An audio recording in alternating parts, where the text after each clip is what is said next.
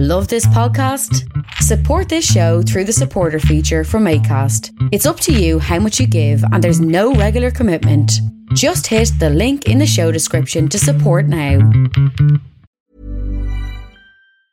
Everyone knows therapy is great for solving problems, but getting therapy has its own problems too, like finding the right therapist, fitting into their schedule, and of course, the cost. Well, BetterHelp can solve those problems. It's totally online and built around your schedule. It's surprisingly affordable too. Connect with a credentialed therapist by phone, video, or online chat, all from the comfort of your home. Visit betterhelp.com to learn more and save 10% on your first month. That's BetterHelp, H E L P. Burrow's furniture is built for the way you live. From ensuring easy assembly and disassembly to honoring highly requested new colors for their award winning seating, they always have their customers in mind. Their modular seating is made out of durable materials to last and grow with you. And with Burrow, you always get fast, free shipping. Get up to 60% off during Burrow's Memorial Day sale at burrow.com slash ACAST. That's burrow.com slash ACAST. burrow.com slash ACAST.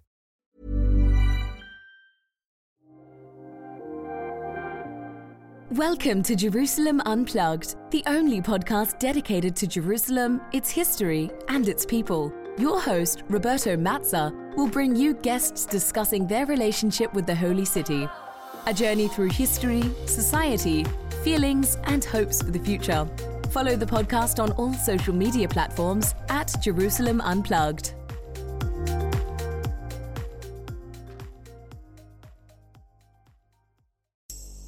Benvenuti a Jerusalem Unplugged, il podcast dedicato a Gerusalemme, alla sua storia e alle sue genti. In questa puntata speciale, in italiano per tutti gli amici italiani, cercherò di ripercorrere le pagine del conflitto tra Israele e Palestina, cercando di discutere così il contesto storico e ovviamente l'attualità. Tanti amici nei giorni scorsi mi hanno chiesto un commento, un'opinione sugli fatti di sabato 7 ottobre 2023 e della guerra dichiarata da Israele contro Hamas, di fatto contro la Palestina. Ecco, ho cercato così di rispondere alle vostre domande, prima di tutto con un webinar, di cui non mi aspettavo così tanta partecipazione, e rispondendo anche alle vostre domande in diretta.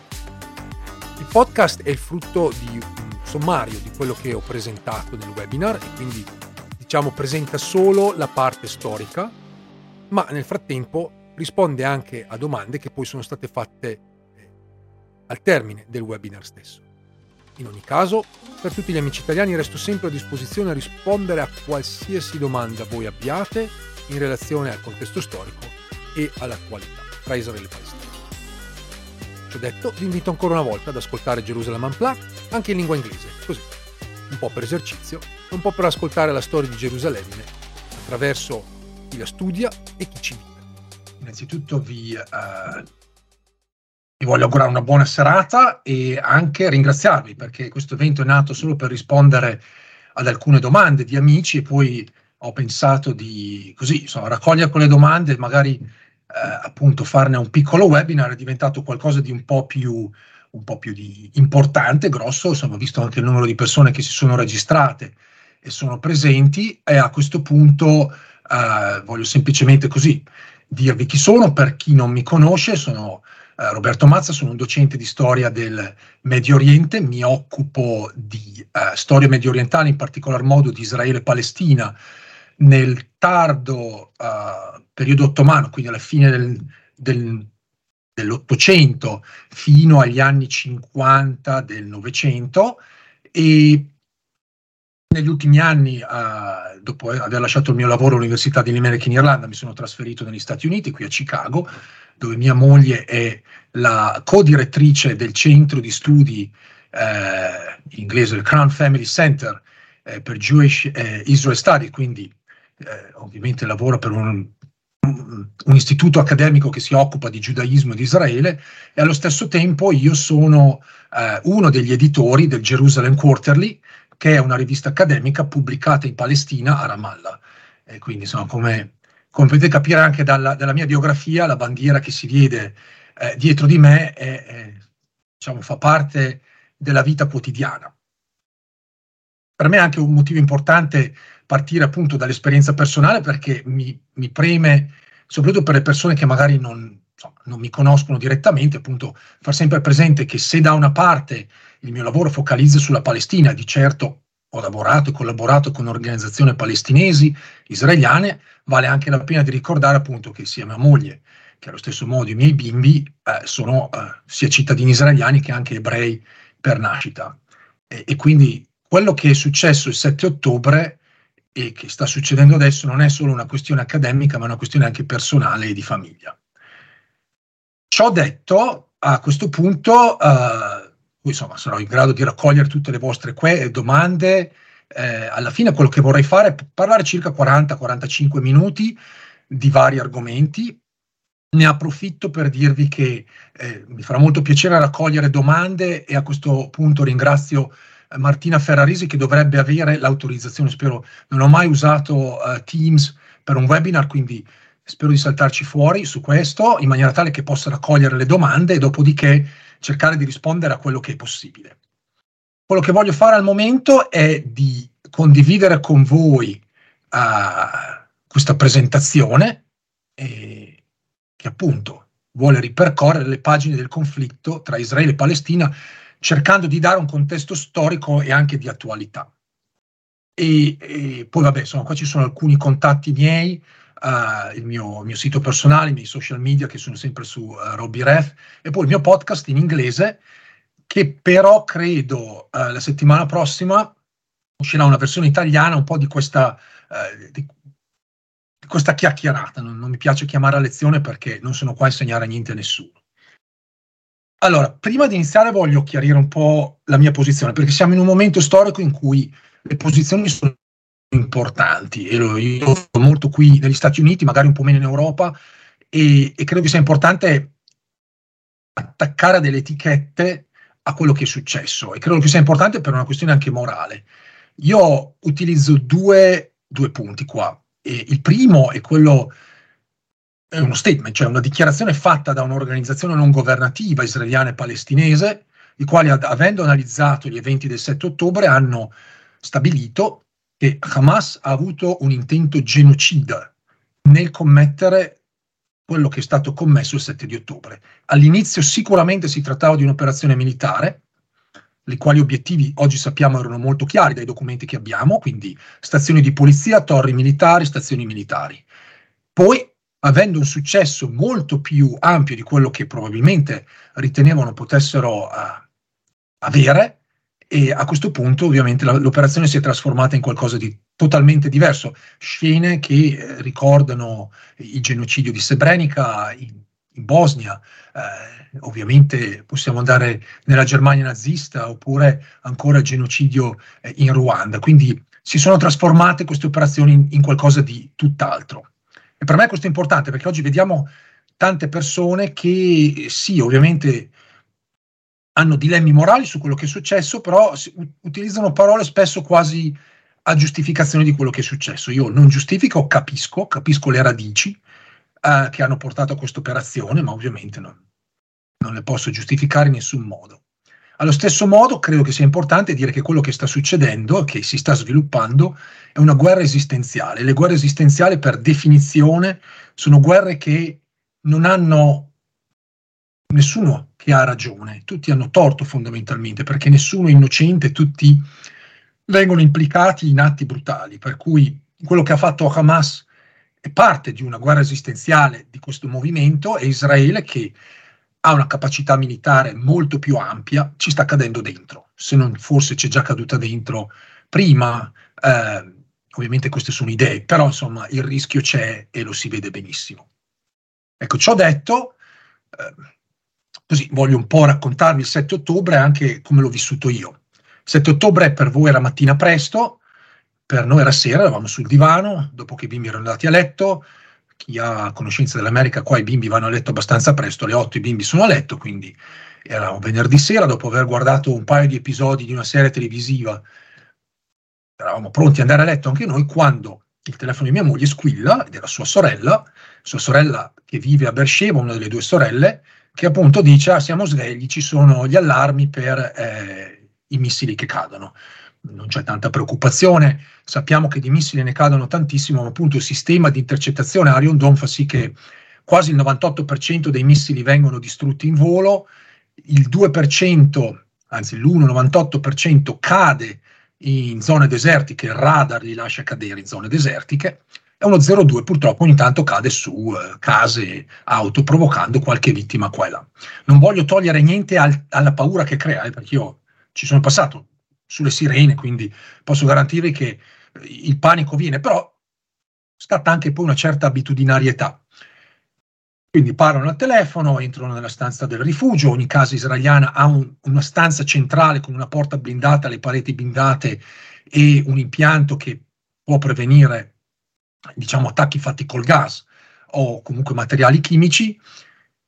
A questo punto io comincio a, così, ad andare su qualche social media, a vedere amici giornalisti che operano nell'area qualcuno comincia a riportare che ci sono eh, militanti su pick-up e cominciano a girare dei video, dei video che sono incredibili, perché io cioè, non ho mai pensato di vedere in vita mia militanti di Hamas, terroristi di Hamas che entrano in cittadine israeliane e cominciano a sparare, perché effettivamente i primi video sono quello che mostrano. Ovviamente quando si va più a letto si aspetta una reazione dell'esercito israeliano, della polizia israeliana, la prima reazione avviene sei ore dopo. E questo fa già capire che qualcosa non funziona, qualcosa non va, quindi c'è un distacco tra la retorica e la realtà. Eh, e poi, vabbè, cominciano le, arrivare le notizie di questo festival, sono i primi video che arrivano e con la pelle d'oca la voce si rompe perché, insomma, purtroppo qui c'erano persone che, soprattutto una, una persona che eh, io ho avuto il piacere di conoscere, un, un dottorando che era diventato professore anche lui di storia all'Università di Washington, che era in Israele per ricerca e era andato con amici semplicemente a divertirsi a un party. E, e quindi, insomma, sappiamo quello che è successo il 7 ottobre, ecco. 1000, 1100, 1400. Poi ovviamente anche qui parlerò dopo eh, della cosiddetta inglese, della parola inglese fog of war, la nebbia della guerra che praticamente ci porta a, a, alla questione delle fake news, della propaganda da una parte e dall'altra. Eh, sappiamo oggi che i 40 bambini è stata tagliata la testa, però di bambini ne sono morti tanti e in modi atroci. Eh, sappiamo anche che purtroppo ci sono state madri che erano incinte e sono state uccise brutalmente, non solo loro, ma anche il bambino che portavano in grembo. E quindi insomma, siamo di fronte, come ho detto prima, a un atto di genocidio vero e proprio. E all'inizio lo ammetto per prima persona. Eh, all'inizio, vedendo queste immagini, pensavo fosse l'inizio di una ribellione di una ribellione che nasce da questa strategia, cioè eh, c'è un processo di normalizzazione in corso tra Israele e paesi arabi e come sappiamo ce n'era uno e c'è ancora, eh, che è forse il più importante, di normalizzazione fra Israele e l'Arabia Saudita. Ed è chiaro, ed è chiaro a tutti gli analisti che ovviamente Hamas avrebbe perso molto potere, probabilmente avrebbe perso anche la capacità di governare Gaza e a questo punto Hamas sembra sfruttare una crisi di Israele, una crisi interna, sono nove mesi che ci sono dimostrazioni in Israele causate dal governo Netanyahu che voleva semplicemente, semplicemente insomma, nel, nella sua idea voleva ridurre il potere della Corte Suprema di Giustizia, quindi eh, una riforma che prende a, a pieno prestito eh, la narrativa pol- polacca e ungherese perché insomma, si rifà a quel genere di... Uh, di riforma. Sono nove mesi che tutti gli israeliani scendono, cioè tutti, insomma, una grande parte, parte degli israeliani scendono in pa- piazza ogni sabato, centinaia di migliaia in tutte le città, villaggi e cittadine. E, e quindi c'è una grande divisione, quindi ovviamente Hamas probabilmente ha preso nota anche di questo. E poi c'è anche una questione che è più interna, che nell'Occidente si vede poco, però negli ultimi mesi c'è stato un crescente numero di palestinesi arrestati, uh, particolarmente in Cisgiordania, e soprattutto a seguito di attacchi perpetrati da uh, coloni israeliani. Però la reazione, come sappiamo, spesso è quella di arrestare i palestinesi, non i coloni. I coloni vengono protetti dal, dall'esercito. Questo ha fatto alzare molto la tensione la Cisgiordania è rimasta calma ed è calma ancora tuttora, nonostante dal 7 ottobre ci siano stati più di 75 morti civili, per lo più persone che semplicemente guidavano la macchina sulla strada sbagliata ed erano nel posto sbagliato al momento sbagliato. E poi c'è la questione religiosa, la questione religiosa dove abbiamo visto negli ultimi mesi eh, personaggi che oggi fanno parte del governo israeliano, eh, Itamar Ben-Gvir, eh, Bezalel Smotrich, che sono, eh, li, chiameremmo ebrei eh, estremisti, eh, io li chiamo semplicemente fondamentalisti, i quali vogliono annettere la spianata delle moschee al muro del pianto, cioè quindi tirare, rimuovere la sacralità islamica del, del posto. E quindi ci si può immaginare che da un, da un, punto di vista religioso questo è molto importante e questa è una narrativa estremamente pericolosa. E come ho detto prima, quindi c'è questo, c'è questo momento eh, che porta a un massacro che non ha nessuna giustificazione nel modo in cui è stato uh, diciamo, portato a termine. Ripeto, se ci fosse stata semplicemente una distruzione di materiale militare, eh, ovviamente ci sarebbe stata una reazione molto diversa anche, ma abbiamo visto tutti quello che è successo, quindi sicuramente questo va detto ed essere chiarito, perché come ho detto ci sono persone, anche colleghi nel mondo accademico, che continuano a cercare di, di, di mettere un'etichetta eh, diciamo, a, a, di, di, lotta anticoloniale, che capisco e condivido, ma non su questo attacco, non certamente su questo. Questo è, è, è al di fuori di ogni logica di, di lotta per, eh, eh, diciamo, ottenere una Palestina libera dall'occupazione.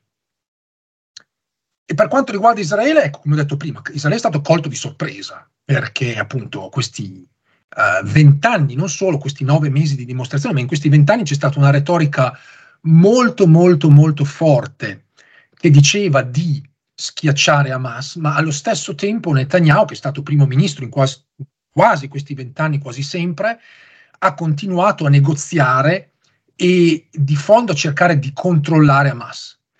Però come si fa a controllare un movimento di questa natura? Un movimento che ha fondamentalmente dipartimenti di educazione, di sanità, eh, che ha un governo politico, che ha un, un, esercito militare, che ha milizie, che ha diplomatici sparsi in giro per il mondo.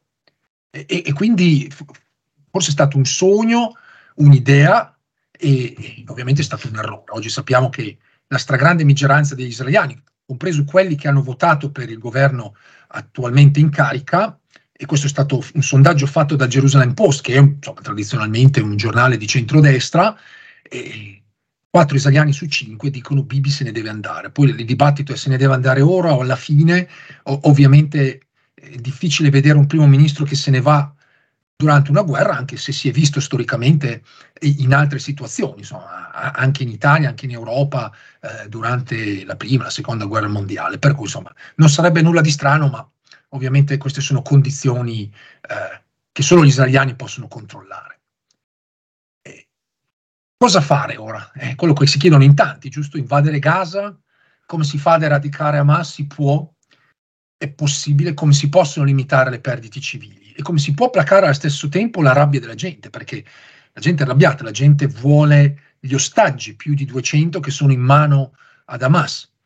Uh, qui abbiamo avuto tante dimostrazioni proprio in favore del rilascio degli ostaggi, però la retorica al momento è lontana da quello. Sì, probabilmente Hamas sta collaborando con il Qatar, il Qatar è diciamo il mediatore ufficiale, anche qua bisogna chiarire sempre i termini eh, il governo israeliano ha un accordo con il Qatar per fornire i soldi ad Hamas che, serve per, che servono per pagare il personale amministrativo.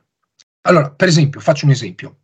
Uh, Gaza non è occupata direttamente dai militari israeliani come la Cisgiordania, però i cieli, il mare, sono controllati da Israele, i confini sono controllati da Israele l'ingresso di merci e persone è controllato da Israele, in parte dall'Egitto sul loro fronte, ma Israele ha anche un controllo su quello.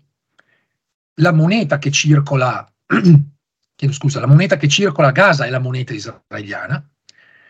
I registri civili, quindi l'anagrafe, è controllata dalle autorità israeliane. Quindi quando oggi sentiamo dire, parlando sempre di fake news, che uh, non abbiamo certezza del numero di vittime a Gaza, è un po' una contraddizione perché in realtà sono gli israeliani che controllano i registri civili e, e quindi c'è tutto un sistema che permette ad Israele di controllare effettivamente chi c'è, chi non c'è in Isra- in, in, nella striscia di Gaza, chi è nato e chi muore. E, e, quindi insomma, sicuramente qualche numero non è corretto, ma alla fine i numeri vengono da loro, quindi insomma c'è anche questo, questo elemento da, te, da, tenere in conto. Israele si, è di fronte a una scelta eh, difficilissima, però è una, e poi lo, lo, ne parlerò fra qualche minuto, che, deve, che tiene, tiene, tiene conto di una questione psicologica che ancora una volta noi in Occidente facciamo fatica a capire, che è la condizione di post-traumatica, questo stress post-traumatico dell'olocausto, perché l'olocausto ha ucciso 6 milioni di, di, di, ebrei. Oggi ricordiamoci che la maggioranza degli ebrei che ci sono sono in qualche modo connesse a vittime dell'olocausto, a parte gli ebrei arabi, che oggi in Israele sono quasi la maggioranza e che in molto, in parte, non sono stati eh, direttamente toccati dall'olocausto, però tutti gli altri ebrei ovviamente hanno perso genitori, nonni, parenti, eh, zii, cugini, tutti. Gli ebrei possono dire di aver avuto almeno statisticamente parlando più di due persone che sono morte nell'olocausto. Quindi un, ci vorranno generazioni prima che questo venga digerito in maniera tale che non faccia più paura a certi livelli. Oggi in Israele, e lo vedo qui nella comunità ebraica americana di Chicago, la parola d'ordine è mai più e, non, e la paura è quella di un secondo olocausto, perché Hamas ha dimostrato che può succedere. Ecco, questo va tenuto a mente.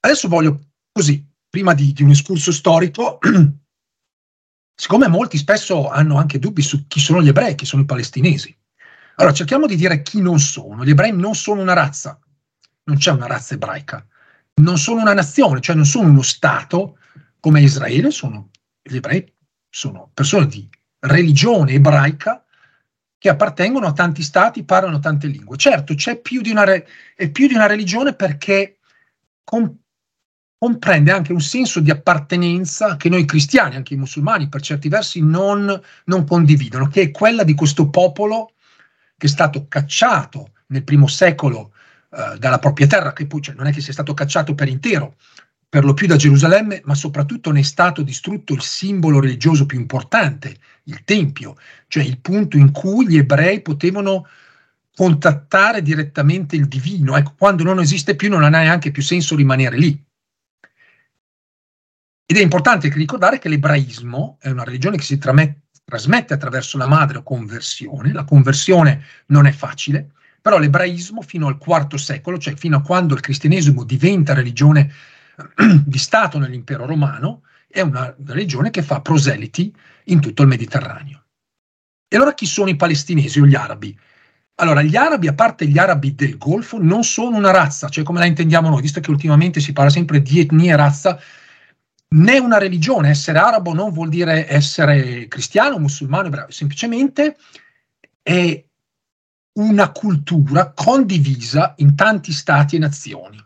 È una cultura che viene condivisa primi, prima di tutto in termini linguistici e non territoriali. Gli arabi come etnia sono quelli del Golfo che, adesso voglio utilizzare questa mappa, nel VII secolo, quindi col profeta Maometto, escono da quelli che chiamiamolo sono i confini dell'Arabia Saudita, storicamente sono circa 20.000 combattenti che nell'arco di due secoli conquistano questi, queste regioni. Quindi 20.000 persone non hanno la capacità di rifare un'etnia, semplicemente si mescolano, ma la cosa più importante da ricordare è che i paesi che vengono conquistati, che erano più, per lo più paesi di lingua greca, in parte latina o lingue berbere nel Nord Africa, e vengono arabizzati, cioè adottano l'arabo già dal VII secolo e dal IX-X secolo abbiamo conversioni di massa, cioè dopo due secoli di stabilità,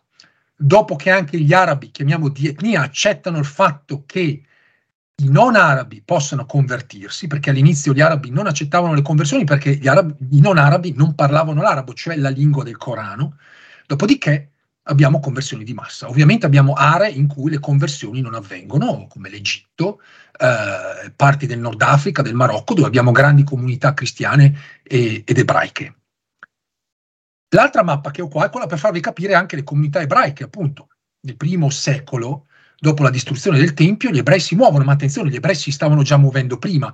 Qui cito semplicemente la, la storia di Paolo, San Paolo che conosciamo tutti in qualche modo. San Paolo non è un ebreo di Palestina, ma è un ebreo greco. Quindi la sua famiglia era ellenizzata, si era convertita all'ebraismo a un certo punto, non sappiamo quando, però sicuramente quello che è importante è che le comunità ebraiche esistono su eh, diciamo, tutta la costa mediterranea dell'impero romano già dal primo secolo, da prima, come gli ebrei per esempio di Roma o di Pitignano, di Brindisi, di Siracusa, ecco per fare alcuni nomi comuni a noi, queste sono comunità ebraiche che esistono da prima e diventano ancora più numerose nel momento in cui l'ebraismo si espande. Per almeno due secoli, tre, l'ebraismo è una regione in competizione con il cristianesimo. E molti romani sono, in, sono curiosi del monoteismo e, e quindi cioè, non, non, vedono le differenze tra gli ebrei e quelli che vengono chiamati nazareni, cioè i, seguaci di Yeshua Bar Yosef, Gesù, figlio di Giuseppe, un nazareno ebreo che semplicemente aveva idee diverse dagli altri. Ed ecco perché a un certo punto in Europa abbiamo grandi comunità ebraiche che appunto si stabilizzano in, in molti punti. Allora, per capire le complessità di questo, voglio utilizzare la storia di una ragazza giovane, collega, perché adesso insegna a, a Birmingham. O a Bristol, cavolo, mi sono scordato.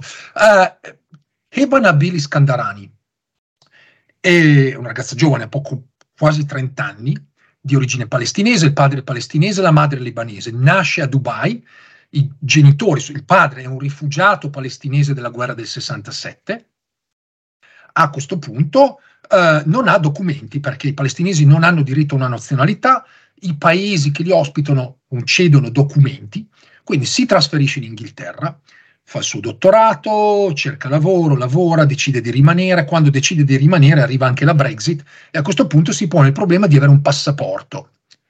Heba si chiede, ma io non ho un passaporto, sono palestinese, dove lo trovo? A questo punto comincia a cercare nell'albero genealogico, eh, visto che il, il cognome Scandarani suggerisce che appunto vuol dire di Alessandria, magari Alessandria d'Egitto, magari c'è un egiziano nella famiglia, quindi magari si può richiedere un passaporto. Da qua inizia un percorso che ha dell'incredibile, perché la famiglia è originaria di Jaffa, da lì riesce a trovare documenti che in realtà la famiglia vi arriva nel XVIII, XVII, XVIII secolo in Palestina dall'Egitto, dopodiché dall'Egitto, da Alessandria, trova i documenti che dicono che la famiglia Scandarani arrivava dalla Spagna, arriva dalla Spagna nel XIII secolo ed erano ebrei. Ed erano ebrei che nel XV-XVI secolo si convertono all'Islam. E questo è un percorso molto comune. A questo punto, accettando, eh, sfruttando, chiedo scusa, una legge spagnola, anche portoghese, del 2015, che cerca di, di, di riparare alle tragedie del 1492, ma anche di prima, di quando gli ebrei erano stati espulsi dalla penisola iberica, Eba diventa cittadina spagnola. Ma la cosa interessante qui è capire il percorso, quindi non c'è eh, un palestinese, un ebreo, eh, che siano completamente separati. Ci sono tanti, tanti strati che si pongono uno sopra l'altro. Burroughs Furniture is built for the way you live.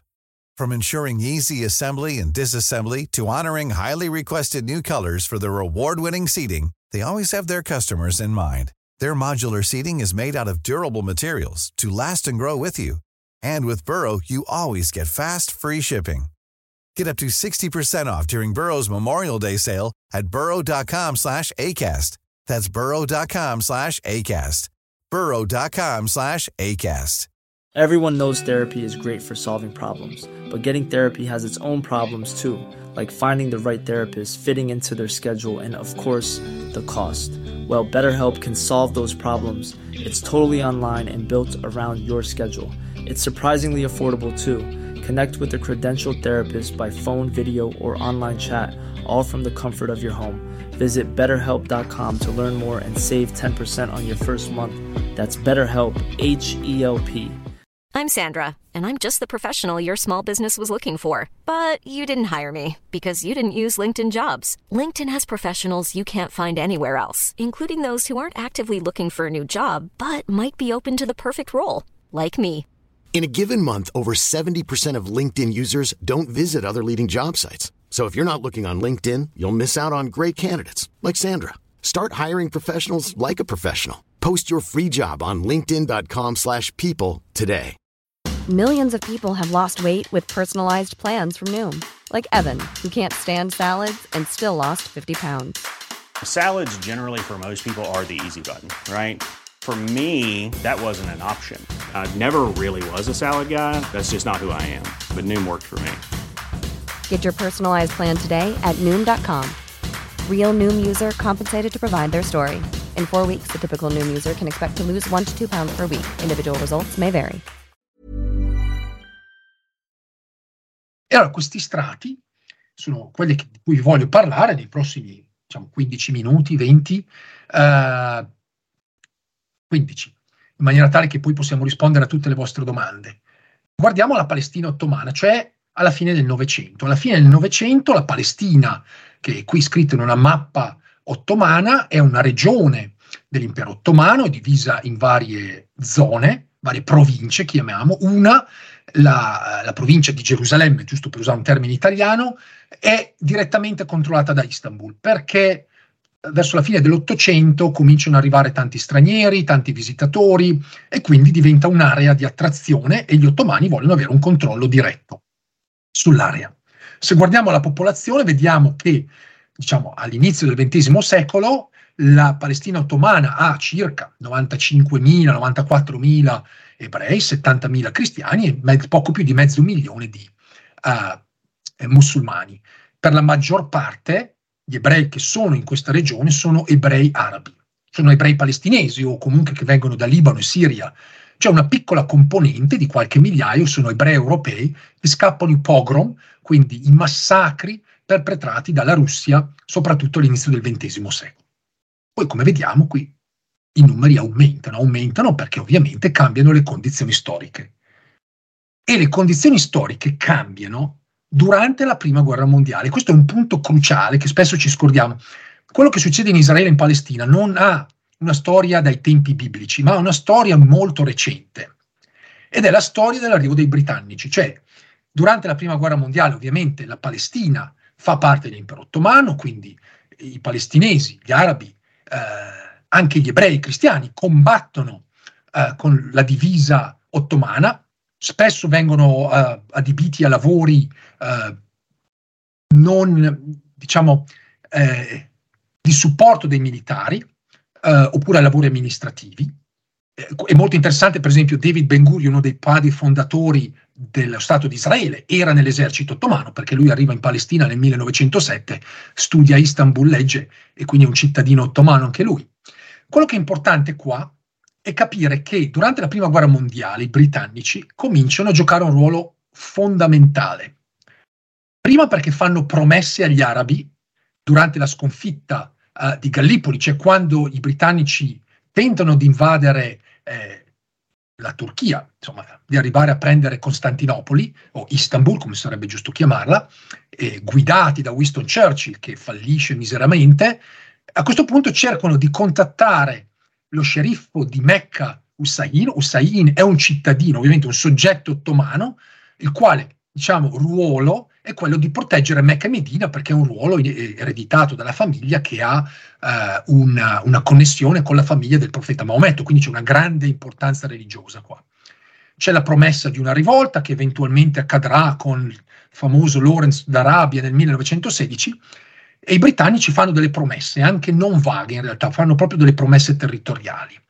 Allo stesso tempo i britannici, senza dire niente ai francesi dei loro accordi con gli arabi, e agli arabi senza dire niente che stanno parlando con i francesi, promettono ai francesi di dividere il Medio Oriente in due zone, diciamo, una ad influenza inglese e una influenza francese, il famoso Sykes-Picot Agreement, che ISIS riportò in vita uh, qualche anno fa, quando lo cominciarono a citare, tutti si ricordarono che c'era questo accordo, ecco. Ma la cosa più importante per noi è che nel 1917, in crisi uh, per l'andamento della guerra, com- i britannici cominciano a cercare eh, di, di spandere propaganda dovunque e a questo punto offrono al movimento sionista britannico che è guidato da Chaim Weizmann. Chaim Weizmann è un professore di chimica all'Università di Manchester, è un russo di origine, che ha il grande merito di inventarsi una formula chimica per produrre l'acetone in quantità industriale. L'acetone serve per le bombe.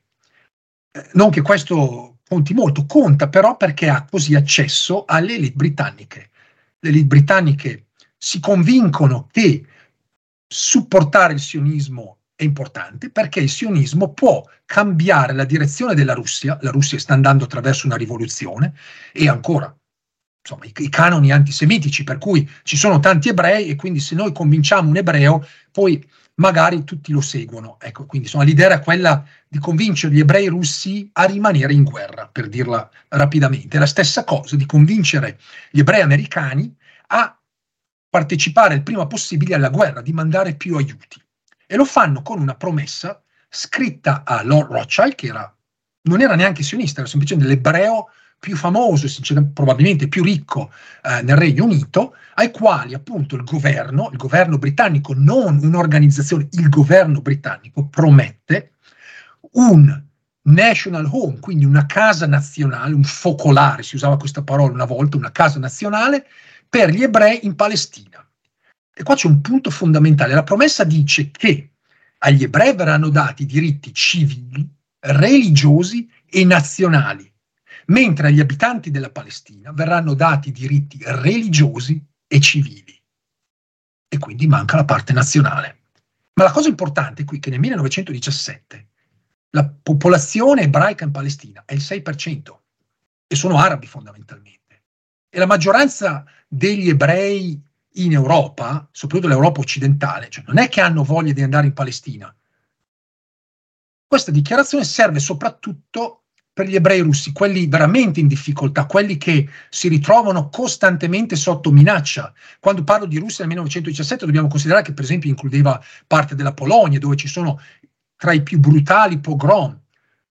E poi c'è tutta la parte, diciamo, centrale della Russia, il cosiddetto Pale of Settlements, questa zona che era riservata agli ebrei, dove ogni tanto i russi partivano e ne andavano a ammazzare qualche migliaio, poi finiva lì. Ecco, questa è la dichiarazione che poi porterà alla creazione di questa casa nazionale. Ci arriverò fra un minuto, però voglio muovermi rapidamente per dire che negli anni 20 e 30 ovviamente c'è una crescita di immigrazione ebraica verso la Palestina, ci sono momenti di tensione, ci sono purtroppo massacri nel 1920, nel 1929, una grande ribellione araba contro gli inglesi, che poi verrà veramente eh, fermata in maniera brutale. Gli inglesi poi lasceranno un patrimonio uh, di stazioni di polizia, ma anche di metodi di punizione, soprattutto per esempio l'idea di punizione collettiva eh, viene adottata dagli israeliani dal 1948 in poi, soprattutto dagli anni 70 in poi. Uh, e quindi c'è un, una questione di eredità che i britannici lasciano.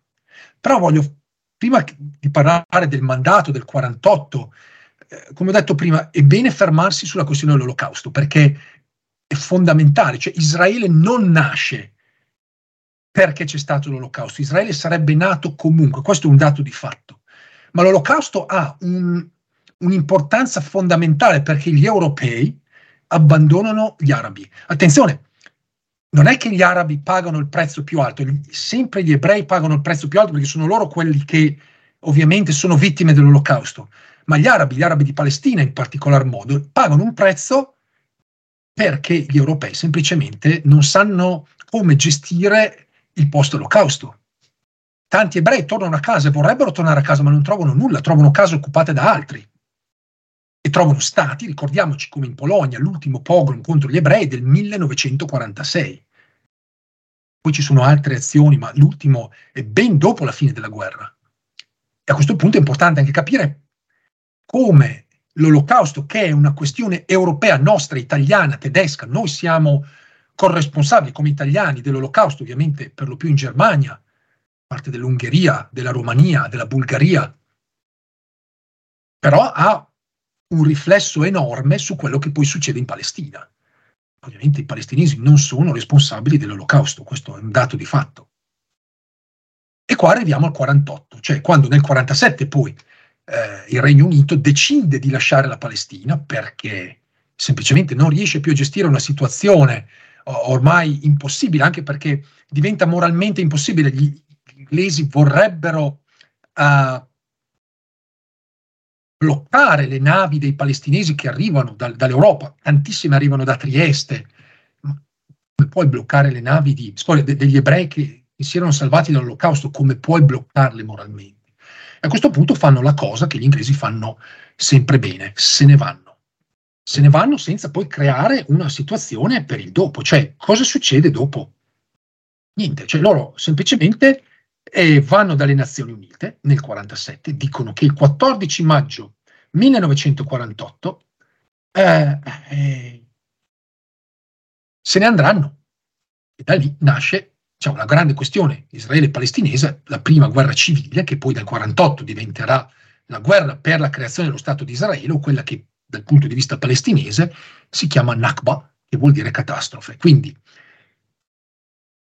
quando se ne vanno, i palestinesi vengono aiutati dagli arabi uh, dei paesi circostanti, però è un fallimento, un fallimento totale. È un fallimento totale perché in realtà l'esercito israeliano è molto più preparato, molto più ben armato e si ritrovano a controllare un territorio molto più grande di quello che era stato inizialmente diviso dalle Nazioni Unite. Allora uno potrebbe chiedersi, ma perché i palestinesi non accettano una divisione? Perché i palestinesi sono ancora la maggioranza della popolazione e le Nazioni Unite offrono ai palestinesi il 46% della terra contro il 54% agli ebrei, ma soprattutto offrono la parte più produttiva, a parte alcune aree, ma veramente la parte più produttiva, che è la costa che va da Tel Aviv ad Haifa a, chiamiamoli, sionisti o i neo-israeliani, insomma, quelli che diventeranno cittadini israeliani. È un no semplicemente perché non, è, è difficile. È, è, proviamo a pensare come se noi avessimo una casa molto grande e a un certo punto la cominciamo a condividere con altri. Va benissimo, perché ci piace anche condividerla, perché ci sono anche possibilità. Certo, ogni tanto si litiga, ci sono le cose che non vanno bene. Poi qualcuno viene e dice: No, guarda, la casa sarebbe meglio dividerla. Ma la casa è mia. E allora come facciamo? Ecco, c'è una ragione. Poi è chiaro che uno può dire. Eh, 75 anni dopo, dire, ma se, se avessero accettato, però insomma la storia non si fa con i sé, si fa con quello che succede. E qua avviene anche il dramma delle 750.000 uh, ah, espulsioni, cioè molti palestinesi se ne vanno di casa perché c'è una guerra, per poi non più ritornare, perché a questo punto i territori vengono controllati da Israele e nonostante ci siano risoluzioni delle Nazioni Unite che obbligano Israele a riprendersi quei rifugiati, eh, pensiamo agli sfollati di guerra in Italia, giusto? Gente si va perché si va a proteggere, poi però è tornata a casa. Ecco qua, quel ritorno non c'è. E quindi abbiamo questi campi rifugiati che esistono dal 48, oggi ovviamente abitati dai loro successori, perché la, la legge internazionale dice che se tu te ne vai perdi lo status di, rifugi, di rifugiato. Qui c'è la fotografia, diciamo, simbolo dei palestinesi, che è la chiave, che è quella che è, diciamo, la chiave di casa. Quello che voglio anche sottolineare, prima di parlare del 67, è che con la nascita dello Stato di Israele c'è anche una questione, diciamo, ebraica eh, nei paesi arabi. Circa 260.000 ebrei che vivono per lo più in Egitto, in Iraq, Giordania, Siria, Libano, Marocco, Tunisia, Libia. Questi vengono espulsi, non direttamente eh, nel tempo, ma vengono praticamente spinti eh, verso Israele. Qua è diciamo, una tragedia enorme perché ovviamente questi ebrei eh, culturalmente, ma anche tante volte etnicamente come in Iraq, come per esempio è, eh, diciamo, sono i miei suoceri che sono ebrei iracheni che arrivano negli anni 50 e ovviamente parlano arabo, vengono mandati in cittadine lontane dal centro, appunto perché sono arabi e quindi e a questo punto insomma, si crea anche un problema interno di Israele, ma esiste anche questo dramma che riguarda appunto gli arabi, eh, gli ebrei arabi che vengono cacciati dalle loro terre, dai, dai loro paesi. Rapidamente arrivo al 67, tra il 48 e il 67 in realtà non succede molto. Eh. Eh, Gaza è sotto controllo egiziano, eh, la Cisgiordania è sotto controllo giordano, i palestinesi lo vivono come un intermezzo. Uh, normalmente questa è la risposta che ti danno, perché anche loro sanno che prima o poi qualcosa dovrà cambiare. Cambia nel 67, con la famosa guerra preventiva per cui Israele attacca prima l'Egitto, poi la Giordania, la Siria, eccetera, in sei giorni eh, non solo vince, ma conquista il doppio del proprio territorio. Per me una delle cose più drammatiche de- della guerra dei sei giorni è quello che succede a Gerusalemme, che è un po' il mio lavoro. Gli ebrei entrano, cioè gli israeliani, perché a questo momento è più, più corretto parlare di israeliani, entrano, la prima cosa che fanno, disintegrano di, il, il, quartiere marocchino, un quartiere che esiste dal 1300 uh, davanti al muro del pianto, e a questo punto ne fanno la piazza che probabilmente molti di voi magari hanno anche visitato o comunque hanno in mente quando si guarda il muro del pianto. Allo stesso tempo la guerra del 67 ha una conseguenza enorme, non solo per la questione territoriale, ma perché dopo il 67 iniziano, inizia la costruzione dei cosiddetti insediamenti in Cisgiordania e in Gaza. Quindi piano piano c'è quest'idea di cominciare a colonizzare questi territori. Cioè, l'idea è quella, piano piano, di spingere i palestinesi verso l'esterno, quindi verso altre terre. Eh, questo è un momento in cui molti vanno verso Dubai, che ancora non è la Dubai di oggi, Abu Dhabi, Giordania, Canada, Stati Uniti, Libano, eh, perché ovviamente c'è una pressione fortissima. Questo è anche il momento in cui comincia una lotta di liberazione, per esempio l'OL o l'OLP, eh, come si chiamava in italiano, eh, PLO in inglese, nasce nel 64. Sappiamo tutti, ci ricordiamo in tanti di Arafat.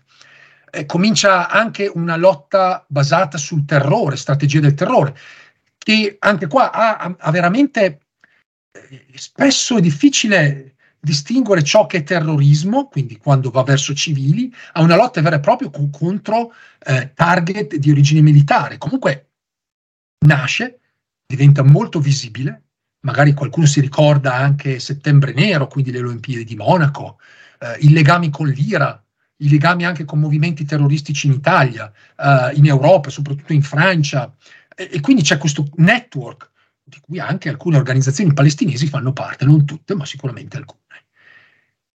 È una lotta che appunto vede tante idee, c'è chi la vede come una lotta di liberazione, quindi anche basata sul diritto internazionale eh, ovviamente il diritto internazionale dice che l'occupato ha il diritto di ribellarsi all'occupante.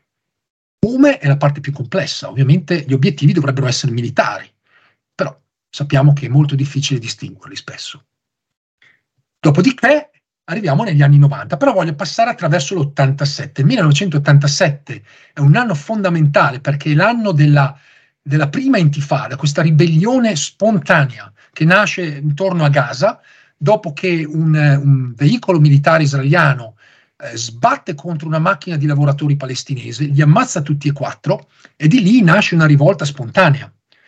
Il mondo prende nota perché qua vediamo ragazzini che prendono in mano sassi e gli israeliani che non sanno veramente cosa fare. Io ho avuto modo di parlare con alcuni ufficiali israeliani che nell'87 erano eh, di servizio e, e, quello che raccontano è che non sapevano cosa fare, quindi la, l'unica cosa che potevano fare era sparare, perché è quello che ave, gli avevano insegnato, ma avevano dei ragazzini davanti, quindi diventa un, una questione morale enorme. I paesi europei, l'America si accorgono di quello che succede e di lì inizia il processo di pace degli anni 90. Un processo difficile che non porta da nessuna parte, i palestinesi non vengono neanche riconosciuti come palestinesi all'inizio, ma devono mandare rappresentanti di altre nazioni, cioè i giordani vanno a rappresentare i palestinesi. Poi ovviamente piano piano c'è un processo per cui si cambia attitudine e si arriva anche, come si vede qua da queste fotografie, insomma, uh, Clinton, prima con uh, Isaac Shamir e poi uh, Ehud Barak, eh, si arriva a dei punti in cui ci sono delle finestre che potrebbero aver portato a una pace, però bisogna anche tenere conto della realtà, perché sappiamo che negli anni 90 finisce, eh, termina la guerra, la guerra fredda, eh, sappiamo soprattutto che eh, a un certo punto Itzhak Rabin, primo ministro, che era un falco, lui durante la prima intifada ha, ha questa orribile idea eh, visto che sparare non si può, quindi lui dice ai propri soldati, lui è il ministro della difesa, dice eh, break the bones, spaccate le ossa. E abbiamo testimonianze orrificanti di come palestinesi, ragazzini, uomini, donne, bambini si sono ritrovati con ossa rotte, appunto non si poteva sparare. Il Sacrabin si accorge anche lui di questo, cambia nel 96, dopo che veramente si è vicinissimi a un accordo di pace, viene ucciso, viene ucciso da un terrorista ebreo, eh, quelli che appunto chiameremo fondamentalisti, e di lì un punto di non ritorno. Io concordo con tanti eh, che dicono questo è stato forse, eh, forse è stato l'omicidio politico più importante di sempre, perché ha ribaltato tutto quello che poteva succedere. Ecco. C'è una piccola finestra ancora, come si vede in questa fotografia, Ayud Barak nel 2000 con Arafat e Clinton. Uh, Arafat dice di no, si chiede ma perché dice di no? Perché in realtà quello che tutti sapevano, Clinton in prima, è che Ud Barak, il primo ministro israeliano, di lì a poco sarebbe stato arrestato e poi è stato processato e ha passato qualche anno in carcere per corruzione. Quindi qualunque cosa avesse firmato, tutti sapevano che non avrebbe avuto nessun valore. Quindi eh, sì, è stata una finestra importante, ma anche eh, bisogna essere consci di quello che è successo. Di che, dopodiché, quello che invece assistiamo è Israele svolta, comincia a votare governi di destra, ultradestra, i quali propongono idee di separazione, quindi il muro, eh, poi dopo ovviamente i, le guerre in Iraq, Afghanistan, dopo l'11 di settembre, quindi cresce anche l'islamofobia, eh, appunto le posizioni isolazioniste, la questione par- palestinese viene marginalizzata, il che dà la possibilità a questi governi israeliani, per lo più guidati da Benjamin Netanyahu, di appunto cominciare a operare sul territorio per fare in modo ancora una volta di far crescere il numero delle colonie e, e, allo stesso tempo, appunto, piano piano di espellere i palestinesi utilizzando la burocrazia, la burocrazia che è la parte più fondamentale quando si vuole espellere una popolazione senza utilizzare le armi, quindi togliere passaporti, documenti di viaggio, eccetera, eccetera, eccetera. Poi ovviamente cambia la questione storica, e fermo qua, eh, con quella che aveva una mappa, ma mi sono scordato di metterla, che era la mappa eh, di questo piano, e quindi magari qua chiudo, di questo piano promosso dal, dall'amministrazione Trump, quindi i cosiddetti accordi di Abramo, eh, la cui idea era quella di eh, mettere, come si dice in inglese, sotto il tappeto quindi di fare un po' gli struzzi, mettere la testa sotto, di fare in modo che i palestinesi accettassero un accordo che praticamente non dava loro un territorio, ma una serie di villaggi connessi da autostrade in cambio di una remunerazione monetaria. Quindi cioè, noi vi diamo un'economia, però in realtà non vi diamo uno Stato vero e proprio, vi diamo dei villaggi che sono connessi. E a questo punto il piano fallisce per tanti modi, perché insomma... Eh, l'idea era quella di comprare un'intera popolazione e ci si rende conto subito che questo non ha uh, un futuro. Quello che invece ha un futuro è la normalizzazione con, eh, tra Israele e i paesi arabi, quello so, lo sappiamo, eh, prima Dubai, Abu Dhabi, eh, rimane solo il Qatar, che però ha una missione economica in Israele, l'Israele ha una missione economica in Qatar da anni, questo posso dire io personalmente perché c'è un, mi è capitato di andare a una conferenza a Doha e il mio hotel era di, di fronte a una villa eh, nel quale appunto andando a correre la mattina facevo stretching lì davanti, sentivo parlare ebraico e ho a chiedere ma cosa ci fa della gente qua che parla ebraico? Dopodiché chiedendo, eh, anche sorridendo, mi è stato detto no, qua non siamo in una sede ufficiale, però ovviamente c'è questa, questo, questa sede che è anche quella che permette appunto a Israele di incassare i soldi che poi vanno o andavano fino a ieri eh, a Damasco. Quindi c'è tutta questa forma di dialogo che sta andando avanti e e quindi a questo punto poi bisognerà capire se i paesi arabi saranno in grado di mantenere la questione palestinese in vita o semplicemente se sparirà. Poi ovviamente quello, eh, gli eventi di oggi eh, ci dicono che la questione palestinese non può essere semplicemente spazzata via. Uh, io vorrei chiudere con, con alcuni dati. Uh, oggi ci sono 700.000 coloni israeliani, mezzo 3 milioni di palestinesi che non hanno contiguità, cioè se io da Betlemme, come qualche volta ho voluto fare, volevo andare a Ramallah, che sono 60 km, mi ci vogliono 4 ore. E allora cosa faccio? Io che posso un passaporto, vado a Gerusalemme, prendo l'altro bus che mi porta a Ramallah, in, in un'oretta ci sono. Perché ci sono checkpoint, eccetera, eccetera, eccetera, che non permettono ovviamente la libertà di movimento. Chiudo anche con la questione appunto che eh, Israele è di fronte a un bivio. Quello che sceglierà di fare nei prossimi giorni determinerà anche il futuro di Israele, non solo da un punto di vista territoriale, ma da come verrà visto nel futuro. Il motivo per cui a oggi non c'è un'invasione è perché costa troppo. Quando il presidente Biden dice a Israele, avete visto cosa abbiamo fatto noi in Iraq e in Afghanistan? Ecco, non fate gli stessi errori. Eh, fondamentalmente uno può essere d'accordo o meno con la politica, però è un messaggio importante che cerca di, di dire agli israeliani pazienza, magari c'è un modo diverso, un modo che ancora non siamo in grado di concepire, ma magari c'è una modalità diversa. Ecco, ciò detto, mi fermo qua. Vi ringrazio tantissimo per, per la partecipazione, ne approfitto per ricordarvi appunto che probabilmente parte di questa registrazione finirà su, sul mio podcast.